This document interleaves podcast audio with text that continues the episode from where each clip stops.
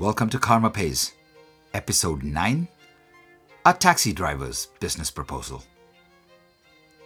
I don't speak much English, just a little when talking to clients who hire my taxi here in Dubai. To where, sir? 20 dirham, madam. That sort of thing. I'm good with money, driving, and directions, so getting the job done has never been a problem. I came here 10 years ago. My passport says my name is Babu Chako, and people call me Babu. It's not my real name. I don't like it very much, but this name has kept me safe. Like me, a lot of men here have escaped from circumstances back home. One man, and I won't say who, robbed a bank to pay for his passport and visa. Here, nobody notices us. We are the faceless population that moves this city. The lucky ones clean the bathrooms in the airport. The unlucky ones work in construction. On a Dubai summer day, you can boil a bowl of rice in minutes outside. But these poor workers don't get a break. A bunch of us came from fishing villages near the town of Talaseri at the southern tip of India. The beaches of Talaseri are very popular among filmmakers.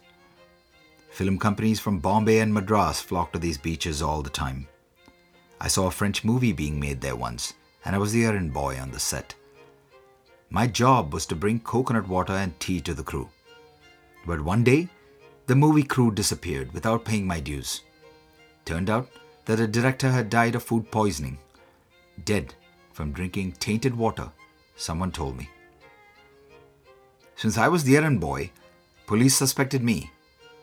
I escaped with just the clothes on my back and some money I had after selling ancestral property. But I swear, I had no hand in that man's death.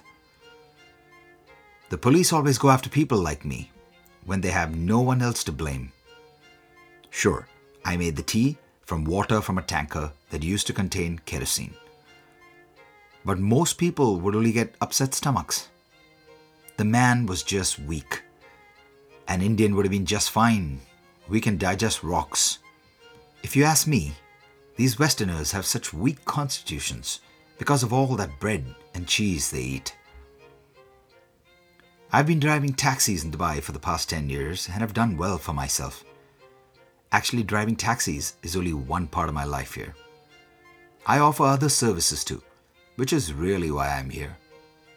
I know people in many places, in government, ministries of many countries. You want to get a Chinese uncle an Indonesian passport? No problem. You want to buy a chalet in the Swiss Alps but can only pay cash? I can get that done. How does a taxi driver do all that? That is my superpower. I know all the right people at the right places. For the right price, I can get things done. I must thank the gentleman who offered to write this for me as a gesture of good faith. He was a passenger I had picked up at the Royal Meridian. Most of my clients don't pay attention to the little brown skinned driver. Mr. Bischoff was different. He was curious to know about my life and how I ended up driving a taxi. I told him my story and he offered to write it up.